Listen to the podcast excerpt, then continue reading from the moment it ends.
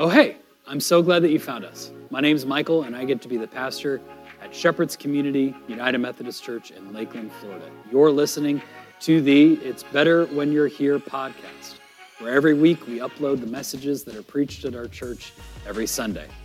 We hope by listening to this, uh, you feel safe, heard, and loved by the God that created you. We hope this message makes an impact in your life. If listening to this makes a difference, reach out to us and connect with us either on social media or on our website, shepherdsumc.com. All right, here's the message. Today, we are continuing our series called Be With Me, Sit With Me, Walk With Me. Our passage is from Matthew chapter 7, uh, verses 7 through 14. So if you have a paper Bible, you can open there now. If you have your phone, you can Google that. Matthew chapter 7, verses 7 through 14. I'm going to be reading the scripture throughout my sermon this morning, and so we'll be jumping around a little bit, so just keep your finger there. We're continuing this series talking about hospitality. And friends, today the circles of people who surround us shows us how close we are to becoming like Jesus. And those circles might need to look differently than you might think. This whole series is centers around the reality that the Christian life is a process. Christian life is a process. It is not a place that we arrive to and we never change. In fact, the Christian life is a process that we continue to grow. I'm going to give you a nerdy math word. You ready? You did not ask for this on the weekend, but the Christian life in many ways is asymptotic. Everyone say asymptotic. Meaning that we get closer and closer to a point of holiness. We become closer and closer to the presence of Jesus. And, and John Wesley, the founder of United Methodism, said that if you rely on God's grace enough, you can actually touch that point of holiness. I don't think I've gotten there just yet, friends, but I'm getting closer and closer. That's my goal, getting closer and closer to Jesus every single day. And that's the Christian life. It is a process. In this series, we've also talked about how hospitality is Christian practice. That if we're going to be like Jesus, if we're going to look like Jesus, if we're going to do a Jesus impression, if you will, we need to practice hospitality. And today I want to push us to a place where we're experiencing radical hospitality. You see, hospitality is being friendly.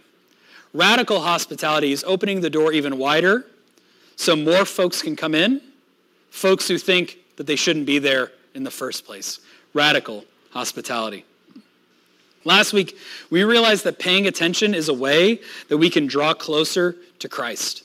We talked about how in a distracted world, the people of shepherds can be attentive to those around us. We can pay closer attention, thereby becoming more like Jesus. Today, the thing I'm going to say a lot, the thing I hope gets stuck in your head, the thing I hope you take from today is this. As Christ transforms our hearts, we must do the work to transform our circles. As Christ transforms our hearts, we must do the work to transform our circles. All right, so let's read our scripture, uh, at least the first half of it, Matthew chapter 7, verses 7 through 14. Hear the word of the Lord. Ask, and you will receive. Search, and you will find. Knock, and the door will be opened to you. For everyone who asks receives. Whoever seeks finds, and to everyone who knocks, the door is open. Who among you will give your children a stone when they ask for bread? or give them a snake when they ask for a fish. When I was a kid, this scripture messed with my head so much. I was so afraid of snakes. I watched The Mummy, and it just, and so every time I read this, I was like, I hope my dad never gives me a snake. Anyways, if you who are evil know how to give good gifts to your children, how much more will your heavenly Father give good things to those who ask him? This is the word of God for us, the people of God. Thanks be to God. Woo! So Christ is not some far off mystery, but actually close at hand. That's what the scripture teaches us. In the time of Jesus, there was these things called mystery cults. And they were religions that were centered around the idea of mystery. And so you'd have some sort of leader that would tell you that he was talking for God. And you never knew what he was actually saying or he would sometimes speak in code. And the pursuit of that would then be trying to figure out the mysteries. It was called Gnosticism. Uh, everyone say Gnosticism. And so that was a big competitor with Christianity because people liked being on the inside. It's so nice to be on the inside of things, right? It's so nice to know something secret that no one else knows. The Christian church has fallen into this sometimes. You know, my family is Roman Catholic, and so anytime that I go to Mass, I always follow Uncle Jacques. I get him in the room and I do all the motions that he does because I look super Protestant in a Catholic Mass, y'all. I have no idea when to get up, when to get down. I say more of the Lord's Prayer than I'm supposed to. I make the sign of the cross weird. I don't know. And then they're kneeling. I'm like, oh no, I, I wasn't prepared. It didn't stretch beforehand. But Christians love that feeling. But this passage right here shows us that the Christian walk, the, the Christian life is actually more wide open than we might originally think. See, the thing is that Christ seeks after us. We simply need to respond. You see, Christ seeks after us. We simply need to respond. Knock and the door will be open. Seek and you will find.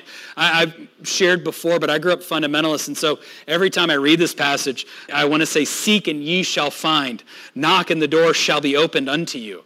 I see this and I know that, friends, God is not some sort of mystery that we can never fully comprehend. Rather, God came down and dwelt among us. God is listening for the knock on the door. God is there for us to find. And why? Well, Christ comes near because Christ is good. God is good to us, and that is why we can find God in Christ. That's why Jesus is accessible to us. When we ask for bread, we get bread. We don't get rocks. When we ask for fish, we get fish, not a copperhead snake. We get what we ask for because God is good and wants to have a relationship with us. And you see, as Christ transforms our hearts, we must do the work to transform our circles. So let's talk about stones and snakes. So Jesus says this very strange thing that scared me as a child because God wants to remind us that the goal here is not to become a good person. The, the bar, friends, for parenting is not, well, when my kid asks for fish, I don't give him snakes. That's not the bar, right? The bar is much higher to be a good parent, right? But I'd say that's a good baseline. I think, I think if your kid asks for a goldfish and you give him a python, I think you go below that line, right, friends? If your kid asks for an Uncrustable and you give him a rock and you kind of wing it at him, that's not good, you know? Uh, we, we, sh- we, could, we could probably workshop that as parenting, right, friends? But that's not a marker of a good parent. That's just barely scraping by. And so our goal in this life is not to become a good person, it's so much more than that. Our goal, friends, is to bring about the kingdom of God in our lives and in our circles. The goal is not to just be a good person, the goal is to transform our neighborhood, to change our circles, to change our families, to change our lives by bringing about God's kingdom. And so the next thing I want you to know is that the goodness we bring to our circles then isn't ours, but it's heavenly. When we bring goodness to our circles, it's not ours that we bring, it's God's goodness that we bring. I say that because I want you to give yourself a break. I don't know about you, but sometimes I don't feel very holy. I don't feel like I have it all together. I feel like I make mistakes, like I make missteps, and I feel like what goodness can I possibly show? But then when I can remember that it's not my job to create the goodness, but rather to carry the goodness, I feel the pressure relieving just a little bit. I don't know if you've ever worked in food service, but that is, um, it should be a requirement uh, to live in society. I think you should have to work at a bagel shop, you know, deal with people who are asking for their morning cup of coffee. I worked at Starbucks in college. I was the opener for Starbucks in college. And so if you come here on a Sunday morning at 6 a.m., I'm already here because I'm used to it, man. You know, I've been in the trenches, you know. There's something about meeting someone at 7 a.m. who really needs a cup of coffee that helps you practice empathy, uh, helps you practice patience, you know. But the thing about being a barista, as I was, is I didn't roast the beans, you know. I didn't make the creamer. I, the Frappuccino was just me pumping stuff into a. By the way, don't order frappuccinos first thing in the morning. No one at Starbucks is happy that you've done that. I just that's that's my that's my two cents. It's it's drip coffee until 9 a.m. Friends, let's let's be Christians. But that work is such that I didn't make those things, and so if people didn't like the taste of Starbucks coffee, it wasn't my fault. And so when I carry goodness into the world, stay with me here. I promise this analogy will make sense. Give me a minute. So when I carry goodness into the world, it's not my goodness that I'm carrying. And so I don't need to be perfect. I simply need to point to the one who's perfect within me. I don't need to be good necessarily. I need to point to the goodness that God is making within me. So here's the second half of our scripture. Therefore, you should treat people in the same way that you want people to treat you. This is the law and the prophets.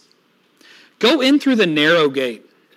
The gate that leads to destruction is broad and the road wide, so many people enter through it.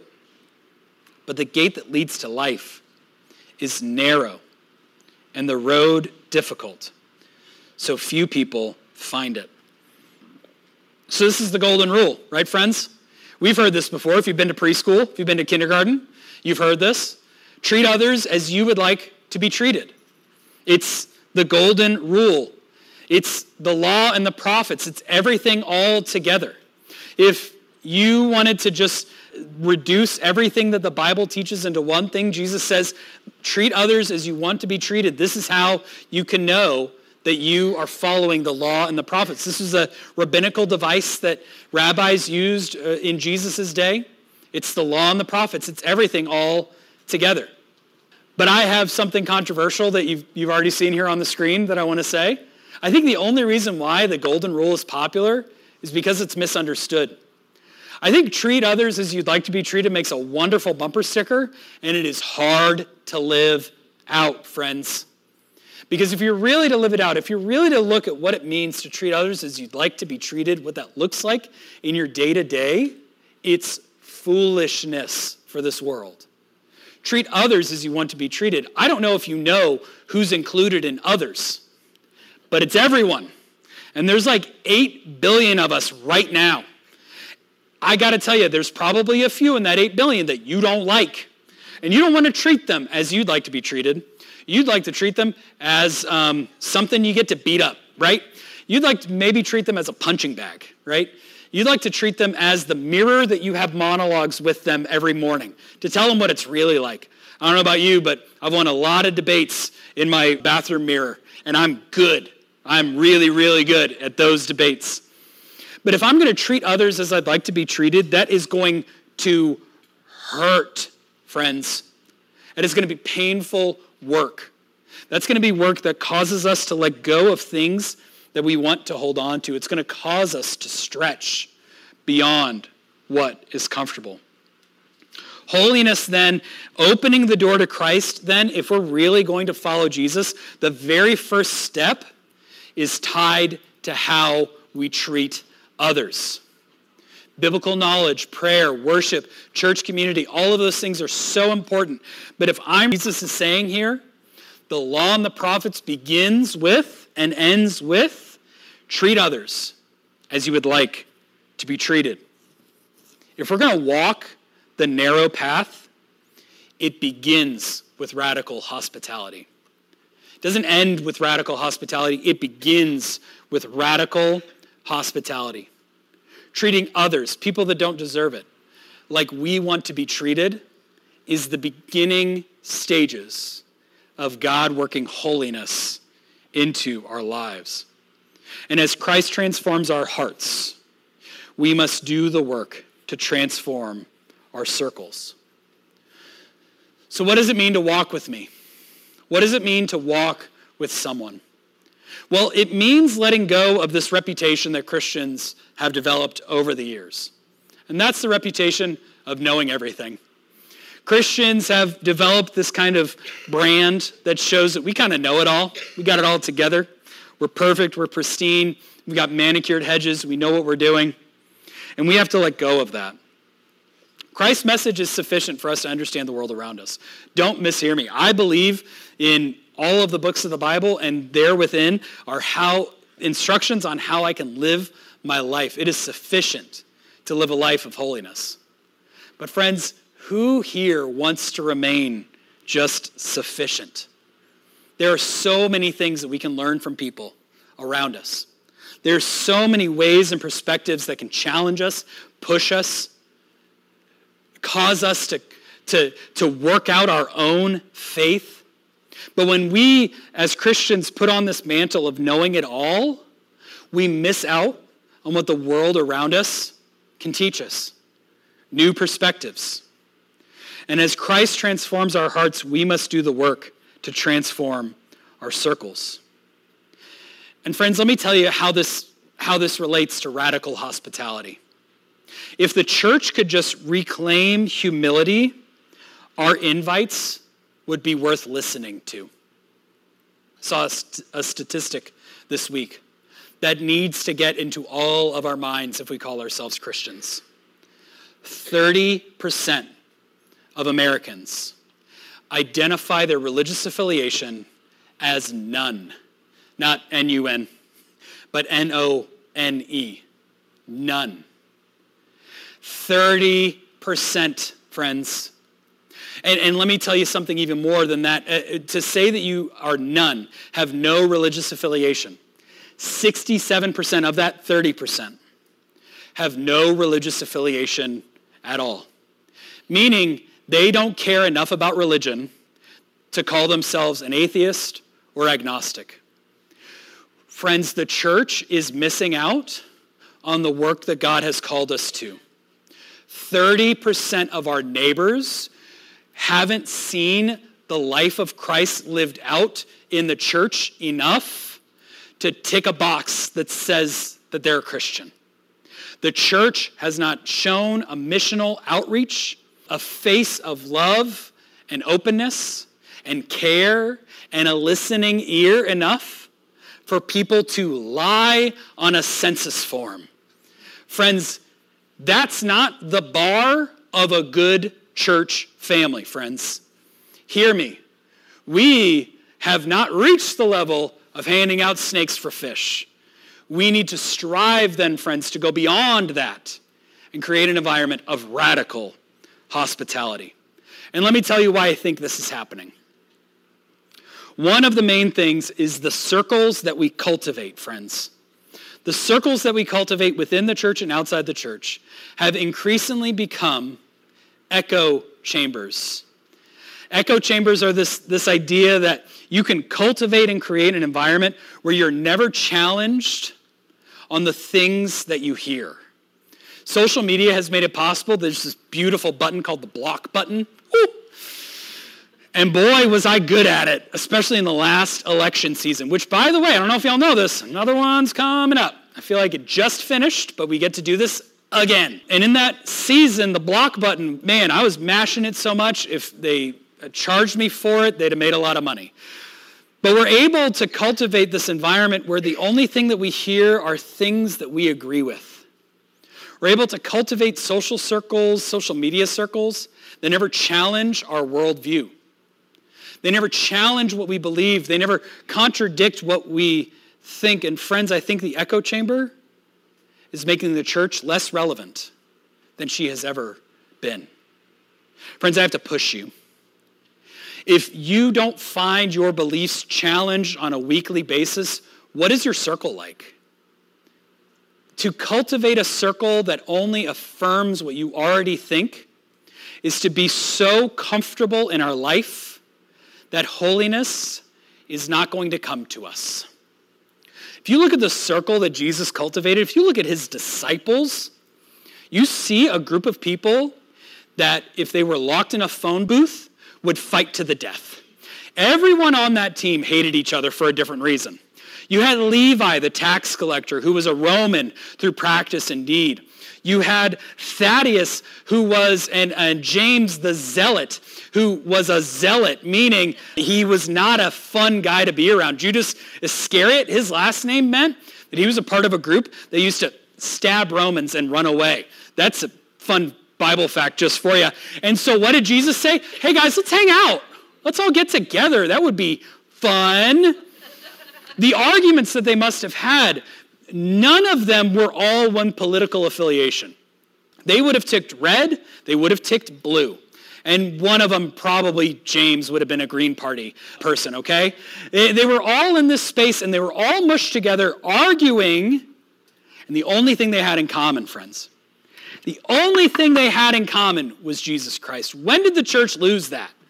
When did we lose our ability to be in a space with people that we disagree with about pretty much anything other than the gospel of Jesus Christ? Y'all got me preaching now. You know, friends, we want to be heard. Every human being wants to be heard, safe, heard, and loved. It is time for the church to do that for our neighbors. You know, the way that we want to be treated is to be heard. When will the church begin to do that? And if you're not close to, your friends, this is, this is my last challenge that I have for you today. If you're not close to, and I don't just mean like Christian close, like you're witnessing to someone, if you're not close to someone different than you, might I suggest you're missing out on radical hospitality.